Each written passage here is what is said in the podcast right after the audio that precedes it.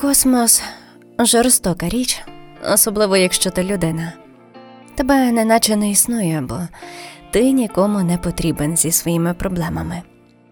Знайти істоту свого виду у просторах галактики дорівнює нулю. Ну, хіба що ти не жертва просторового паразита, як ми Гвінет. Тоді так, шанс опинитися у космосі на Ремендіні у вас збільшується на кілька відсотків. Ми уже другий оберт Хроноса мандруємо до краю галактики Чумацький шлях, тому що у нас не вистачило ресурсів на ще один гіперстрибок. Я вже не впевнена, що ми врятуємо того чи ту бідолаху, яка очікує на рятівні ліки з Ремендіна.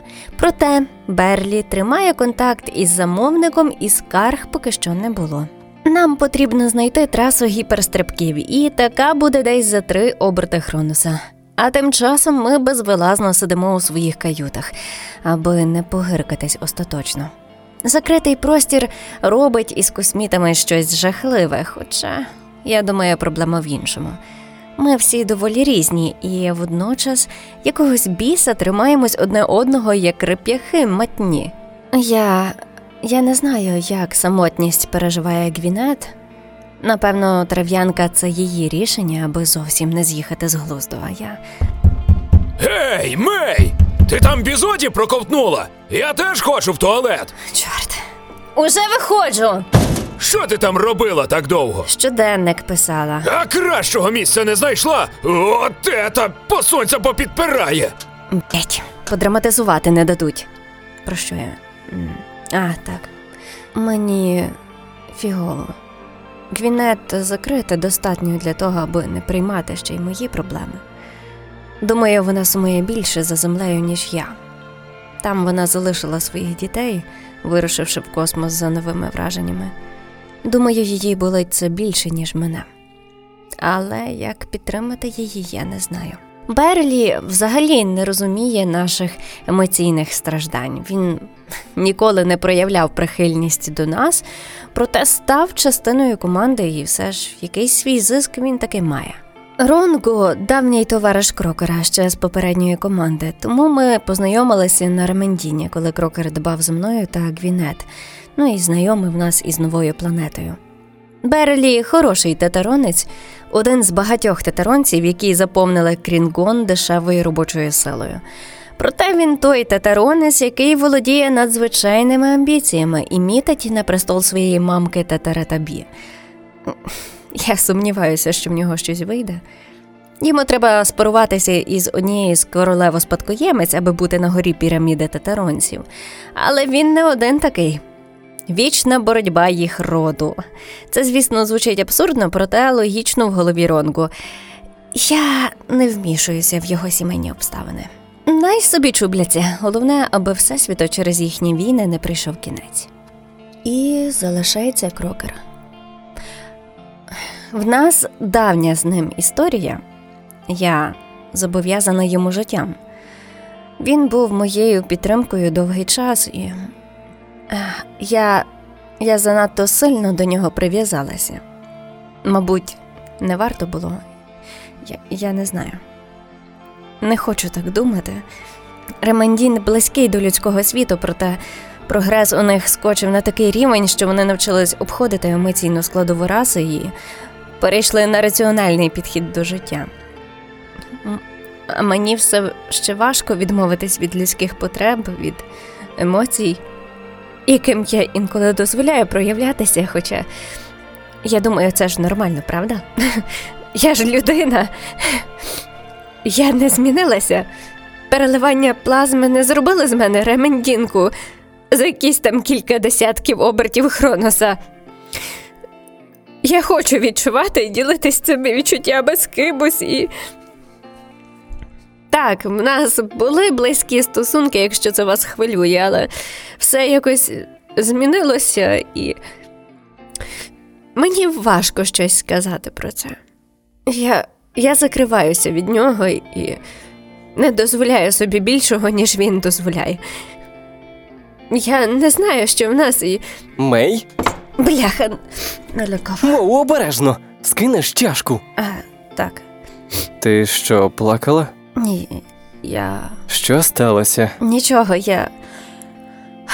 Я пишу щоденник. Мей, ти ж обіцяла, що ми говоримо одне одному правду. Мені важко, Глянь на мене. не можу. Глянь на мене. Я ж бачу, що щось не так. Вибач, я. Я не можу. Довірся мені, ти ж знаєш, що я завжди можу допомогти, підтримати. Я дивилася в його очі і розуміла, що він мені не допоможе. Іронічно, так. Я йому так і не сказала, що він потрібен мені, бо це нічого не змінить. Бо щоб щось змінити, потрібні двоє. В нас цього немає і не буде. Тому я просто мовчала, а він обійняв і гладив мене по голові. Краще б він так не робив. Напевно, не хочу бути людиною. Я десь підсвідомо хотіла, аби він мене запитав, що не так, і я би сказала, що це він не так, і він би все виправив. Але ж ми не можемо керувати бажаннями інших істот. Здається, навіть життям не можемо керувати.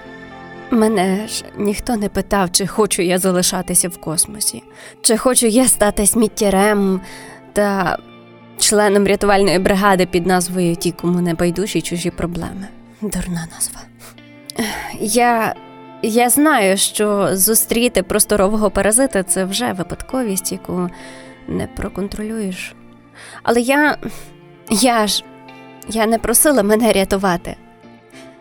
Я взагалі нічого не могла сказати. Я просто опинилась на ремендіні за адаптивною плазмою замість крові і забороною повертатись на землю. Я ніколи не побачу рідних, ніколи не, не буду жити як до того, і ніколи не. Безумовно, я жива, але чому я заздрю Леонардо, який так і не пережив переливання адаптивної плазми? Я нікому не казала і, напевно, вже ніколи і не скажу. Леонардо мав шанс вижити. Мабуть, мізерний, але я хочу вірити, що він обрав правильний для себе шлях. Ми лежали в одній палаті з ним. Я уже більш-менш могла вставати і обслуговувати себе сама. А Леонардо був прикутий до ліжка і час від часу опритомнював. Інколи він балакав якісь дурниці, на які я вже не звертала увагу, але одного разу, проходячи повз його ліжко, він схопив мене за руку. Він важко дихав, погляд був нечіткий і губився у просторі, проте хватка його була впевнена та рішуча. Він нахилив мене до своїх губ та прошепотів Вибір є.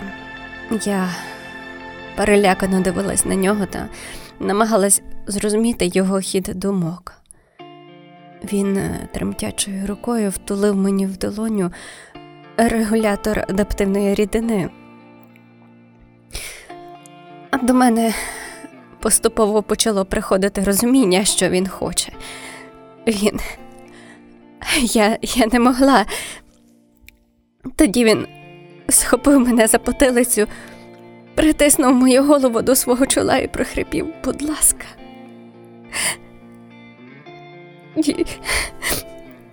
Ні, звісно, я не могла. Я, я не хотіла. Його важке дихання торкалось мого лиця, на яке рясно капало сльози. Вони текли градом, і я не могла зупинитись.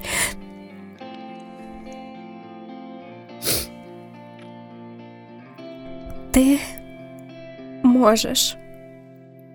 Це останнє, що прошепотів він перед тим, як я ввела коди та зупинила потік плазми. Його обличчя вмиті розслабилося, рука на моїй потилиці обм'якла та гепнулась на ліжко.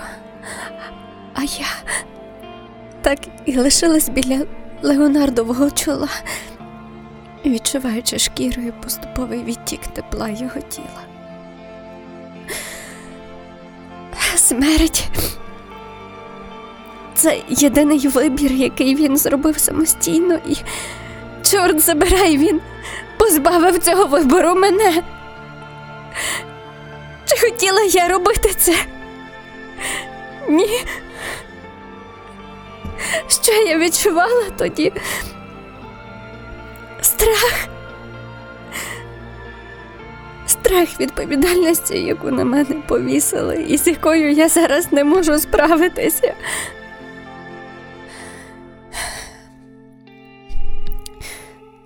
Тут, в космосі, не діють людські норми моралі. Галактична співдружність визначає закони за правилом не порушувати кордони кожного з нас. Але які це кордони? Чи є порушенням кордонів не вмішуватися в знищення цілої раси лише через те, що природа мати вирішила за них існувати їм чи ні? Чому ніхто з рятівних команд так і не допоміг хоча б кільком десяткам жителів тієї планети вижити? Був наказ нічого не робити. Співчуття, людяність, емпатія. Без них в космосі ти стаєш черствим, як астероїд, який мчить зі всієї дурі до чергової невинної у своєму існуванні планети. Ти втрачаєш контроль над розумінням себе у всесвіті. Соціальні зв'язки не, не утворюються, бо немає бази, де б їх можна було утворити. Навіть Гвінет з раси людей не може в цих умовах дозволити собі довіритись мені. Я, я сама і надіятись на те, що щось зміниться, не варто. Так, я зараз маю вибір, проте він не робить мене щасливою, тому що моє рішення може порушувати кордони інших. І якщо я обираю любити, то натомість стикаюся з неприйняттям. Нікому не потрібні мої почуття, бо це відповідальність, яку ніхто не братиме на себе. І з цим тягарем усвідомлення я житиму далі, виживатиму і знайду шлях, де зможу отримати той щасливий вибір для себе. Я не здалась. На цьому все. Щоденник десятитисячного 463 року Хроноса. День 80-го оберту.